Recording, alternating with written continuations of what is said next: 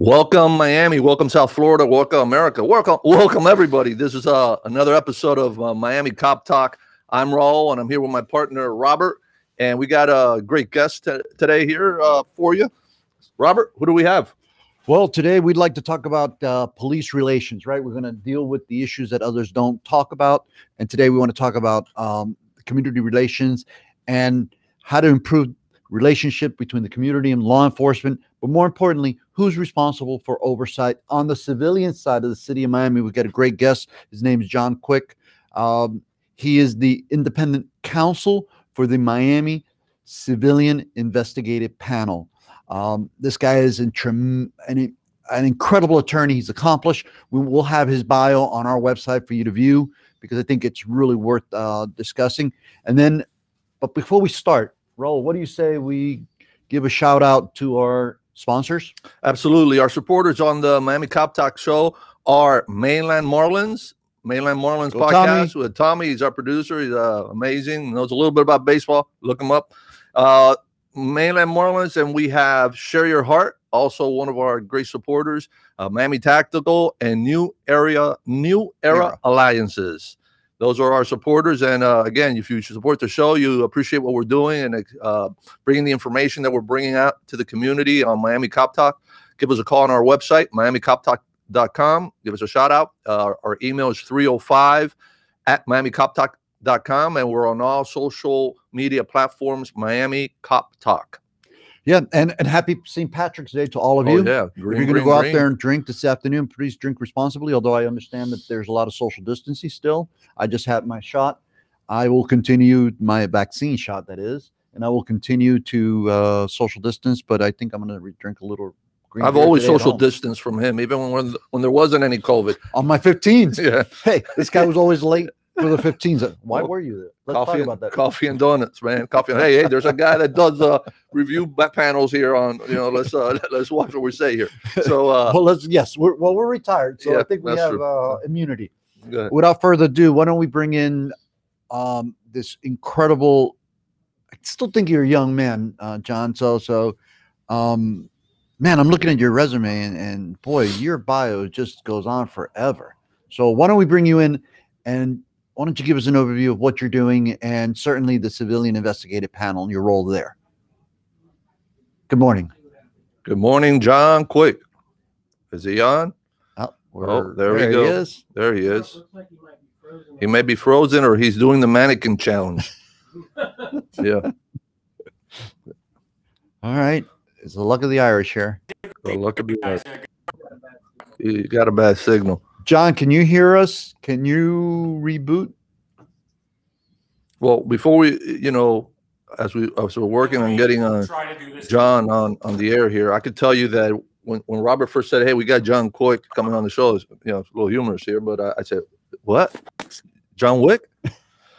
and, and when I look at this guy's resume, I mean, he uh, he really blows Keanu Reeves out of the park. I mean, all the things that he's done from uh, being on the community relations uh, board chair at Miami Dade, uh, Friends of the Miami Dade Public Library, the president, uh, 11 Judicial Circuit Historical Society. He was the chair on that. Uh, Village of Palmetto Bay Charter Review Committee member. Uh, you name it. Uh, Miami Dade County Mayor's Blue Ribbon Task Force, Historical Miami, a Secretary of the and Treasurer to uh, and Board of Trustee, Educational Chair. I mean, this is this is this uh, this individual is uh, all over the board. He really knows uh, Miami and Dade County. Uh, his background, I think, if I'm not mistaken, he, he Boston, right? Boston. He went to Boston uh, College. There I'm he not too sure. There he is. But he, he'll he'll give us a little intro on who he is and background. Hopefully, he's got a, a better signal now. John, are you on? Can you hear us? I am. I could hear you before. I don't know what was going on from my end, but I apologize for that. Happy St. Patrick's Day. Happy St. Patrick's and to Day. you too, sir. it wouldn't be, you know, 9:15 in the morning if we didn't have a little bit of technical difficulties. Correct, correct, correct. And and, and, and I, if correct me if I'm wrong. Uh, Boston, you went Boston. I went to law school at Boston University. I went did my undergrad undergraduate at UCLA. So uh, I've been on both coasts. Yeah, so I'm sure you enjoyed your St. Patrick's Day up in Boston's uh, uh, in Boston a few times, right? It, it was a pretty lively time, that's for sure. Faneuil Hall. I love Yeah. Faneuil Hall. Yeah, so I was BU was not too far, just a couple of T stops away from Faneuil Hall. So and and I met my amazing wife up in Boston. So it was it was a good time up there, that's for sure. Well, I will tell you, John, she's an incredible woman, as if you don't know yourself, right? Yeah. So um, we, we look forward to having her on a future show because we'd like to get her perspective on education. I would say she's be even better than I am. I mean, she is a uh, she's a dynamic, amazing woman. So I will talk to her for you. Outstanding. Please, please put in the good word. Yes. So, um, John, we're, we're talking about, you know, law enforcement. We want to provide, as I share with you offline, we want to provide the viewers and, and people an insider's view into police work and public safety, but not just from law enforcement, right? From the stakeholders as well. And, you know, let, let's let's talk about something very controversial. We've seen on TV recently what's going on in South Beach. We've seen the officers go hands on with um, subjects who were just unruly, and then you have um, we had the protest early this year in Miami. We had some officers also go hands on. I understand that the civilian investigative panel oversaw some of those investigations. But let's look at this and, and break it down and take a look at what is the civilian investigative panel, what your role is, what your authority is, and then how do we improve relations? Sure, sure. So the the the Miami Civilian Investigative Panel, I'll call it the CIP for short, as it's uh, it can be a little wordy. Um, they were created by charter mandate within the uh, city of Miami um, back probably a little over 15 years ago and really what their role is is to investigate um, they can uh, any complaints against police officers they can be directly filed with the cip they also have authority uh, every ia investigation file gets sent over to the cip they do their own independent investigation. And then the cip can can start their own investigations if if they see uh, what they feel like might be a, uh, a pattern of uh, of conduct. And the cip itself is um, uh, there are 13 members to the CIP or 13 seats. There, they are uh, nominated from within the CIP and then appointed by the two appointees for each commissioner uh, in the city of Miami, two for the uh, mayor, and then the um, uh, police chief also has an appointee that sits on uh, the CIP as well. they're ha- manned with executive director, assistant executive director, two independent investigators who are um, all three former law or all four former law enforcement. Um, so it's a uh, it's a good group. Um, they also review policy and procedures of the um, uh, uh, the department. So if there's any changes to policies, they they go through the CIP, or if the CIP itself um, feels like there's any issues that that they might want to take up themselves, they can make recommendations to the police chief. Ultimately, in terms of authority, ultimately that the the authority to make that change rests with the department and the chief. Um, the same thing with investigations for uh, police officers. There's a police officers bill of rights, which which I, I know you guys are all aware of, and I'm sure many uh, many if not all of the viewers are aware of.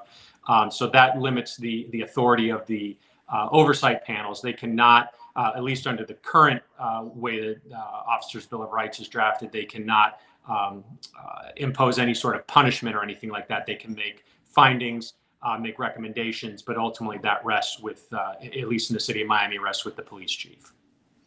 John, let me ask you a question. You know, I'm born in here in Miami, and uh, I, know the history that we have here in Miami. Uh, McDuffie, Lozano, uh, Mercado. You know, we we've had you know unrest in Miami, and I can understand the the history behind CIP and why the city may have enacted the CIP.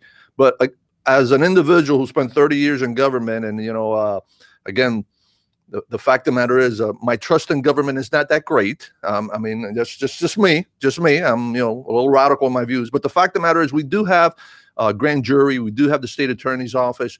We we have internal affairs. There are so many oversight uh, layers to what law enforcement does specifically the CIP and and I'm all for accountability I'm all for transparency why was that additional layer put in place I mean can you give us a history behind that I, I have a, a, a, an idea but I want our, our our listeners to, to hear from you from an individual that's on the CIP yeah and, and I think you know the difference between what the CIP does and what the other um, uh, agencies that you mentioned do is they do it all out in the open um, so I think that that's a that's a big part of it. I mean, it, you know, IA investigations are confidential. You know, grand jury has confidentiality rules. You know, what takes place in the state attorney internal discussions you know, those those don't necessarily see the light of day, or if there's any plea bargain deals, those don't necessarily see the light of day. Whereas everything with the CIP is done in the open. They have public meetings. Um, uh, they meet every month. Uh, it's the, actually we had our, our monthly meeting yesterday, so it's the third Tuesday of every month is the full panel meeting. Plus they have uh, what other meetings in between for committees. So it's all done in the open. Um, the complainants can all testify and give their their uh, version of the story. The police officers are all invited to to testify, give their version of the story. Plus, we have you know a wealth of knowledge through uh, the files, the investigative files that that come from you know either at the state attorney's office, FDLE, IA, and then there there are the CIP's own investigators as well do their own investigations and, and many times come up with additional information or, or, maybe find additional witnesses. So that's a big part of it, and I think that was a, a big push for it is that this was is really done out in the open so everybody can see. I mean, obviously there are certain public records confidentiality issues we deal with. We make do with it. Uh, the other issue is that the 13 members of the panel, they're any member of the community. I mean, they could be you, they could be uh, me, they can be whomever, and and they range in terms of their wealth of experience. So you know, you have, you know, we have a former uh, retired police officer, and and you know the the insight that he gives in terms of how the police may see it is really valuable. And then we have a, um, a psychologist and, and, the insight that she gives in terms of what people may be thinking in terms of interactions. It, it really is invaluable. And, and, so you you get that those different experiences that come together through those 13 panel members. Um, and I think that really helps to to really bring out a robust discussion uh, in terms of you know what's here what happened was there anything improper what was done properly are there any learning experiences things like that and, and the public sees that as well and i think it really helps with you know in terms of police community relations it is a real asset to the department and to the city for that. I mean you, you saw some of these uh, you, you alluded to the um, uh, the protests over the uh, over the summer. And you know miami obviously there there were arrests and, and there have been complaints stemming from that. But uh, the experience that we had in Miami was very different than other cities, and I think a lot of that comes with the cities um, embracing, uh, you know, the elected officials embracing the oversight because they've seen the value that it brings to police community relations. So a couple points because I'm I'm reading from the city of Miami's uh, description of this civilian investigative panels, uh, CIP. And for all those of you that are just tuning in, we're speaking with John Quick, the independent counsel to the City of Miami Civilian Independent Council, also known as CIP. Um, so, one, your oversight is, or actually your purview is not to investigate. I'm sorry. Not to, we spoke with uh, Chief Colina, retired Chief Colina, recently retired from the city of Miami, um, who told us he welcomed uh, the civilian panel because he saw it as a way to, you know, it's a way of added accountability, but it's also a way to ensure that his former agency was maintaining top professionalism and and and and so that's why he welcomed it. But let's talk about your experience with the cases you've handled um, for the investigative panel. Um, we're trying to give the the audience a sense of the difference in south florida to other areas of the country where they've experienced more problems with law enforcement, breaches of uh, policies, you know, breaches, bad conduct amongst officers. How would you measure what you've seen through cases as far as the police training, as far as the, the police officer professionalism here in comparison to other areas? Can you give a, an idea um, how we rate? Yeah, I mean, I you know, I obviously you know, being in the oversight world, you know, it's we we communicate with other oversight bodies around the country and, and, and internationally as well. And in terms of uh, you know what I would call extreme egregious behavior, you know we are we are far or, or alleged I should say alleged extreme extreme uh, behavior. We are uh, far lower than in other cities, and and I think because we are the Miami has been had a long history of having. Uh, you know, oversight. Uh, you know, they also had it in the county. I, know they're they're working to bring that back.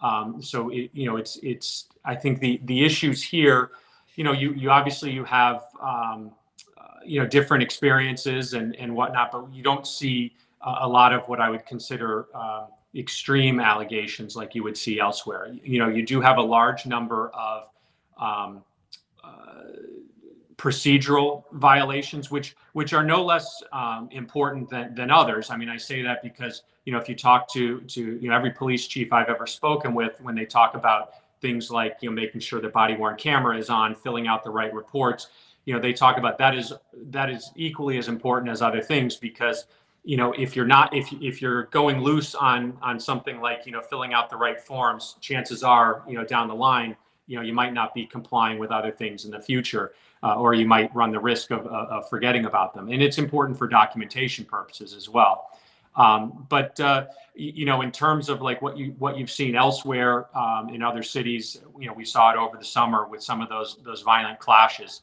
uh, it, it's it, we have those have been fewer and further between uh, in the most more recent times. Obviously, I, I, I recognize, as you mentioned, McDuffie and, and, and, and uh, those types of interactions historically, but in, in the more recent interactions, they have been fewer and further between, which, which again, I think is credit to the CIP. It's credit to the, the Chief Colina, who who he did, uh, you know, he did come to the CIP. He did embrace it and encourage his officers to participate um, because it, you know it is an important process for that, like I said, that police community relations.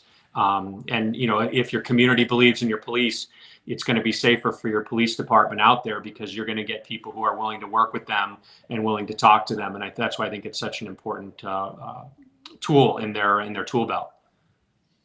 Uh, John, you've given us a lot of information. I, I appreciate. You uh, letting us know what CIP does. I want I want to ask you a question. Um, you know, again, Cuban background, there's a saying I've used before. It says, uh, hablando la gente se entienden, which basically means, you know, talking, people understand what's going on. And, and, and you're basically, you know, you're talking, giving us a lot of good information. A lot of people may not know what the CIP, uh, you know, was enacted for and what it does. And so I appreciate everything you're, you're saying.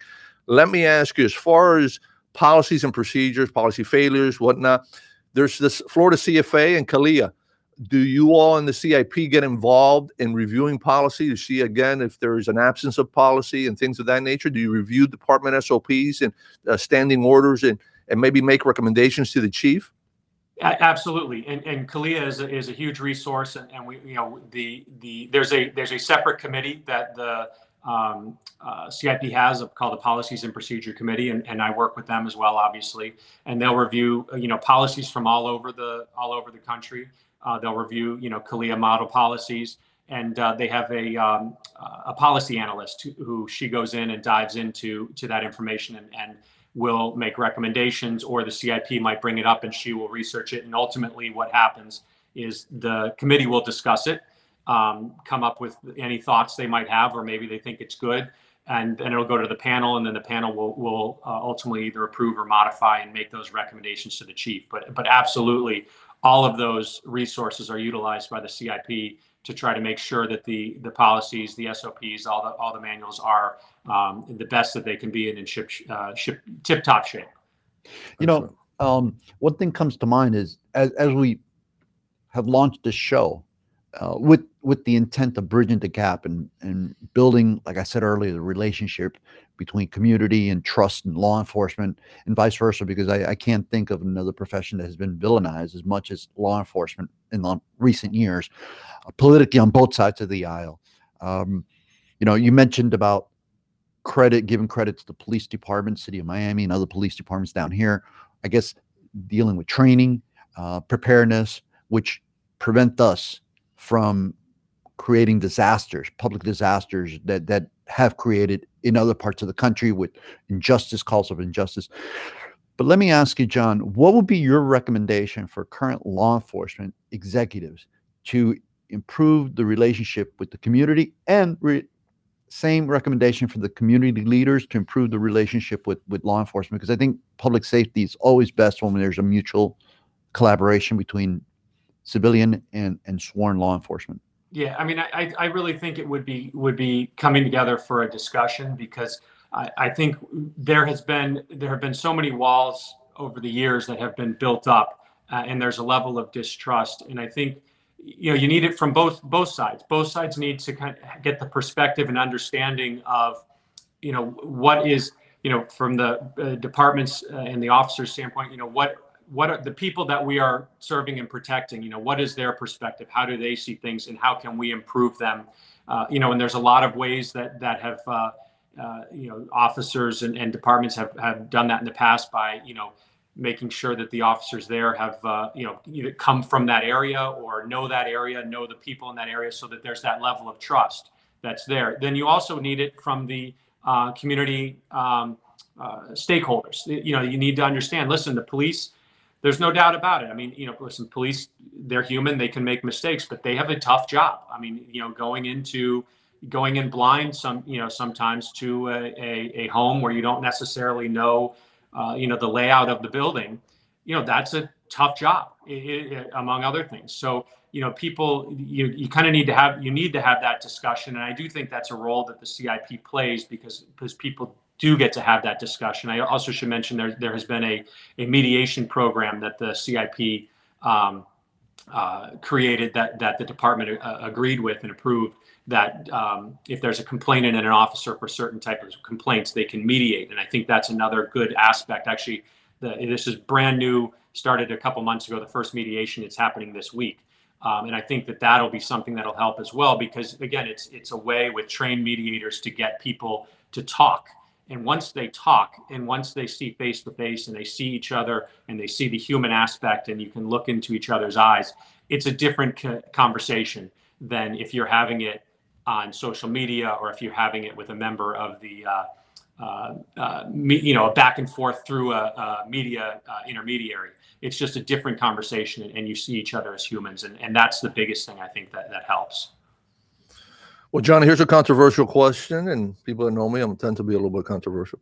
Um, as your voice goes down. Yes, my voice goes down, and, and I can hear my wife in the background saying, "Hey, be careful what you can ask." But the fact of the matter is, um, I know a lot of the individuals uh, that serve in the City of Miami Police Department, excellent individuals. There was a great candidate pool of internal applicants for the new chief of police job. The guy that's coming in is, you know, Art Acevedo, a very competent, very qualified, you know, uh, Cuban born. You know, I guess he's going to be able to uh, assimilate well into the, the, the culture of Miami.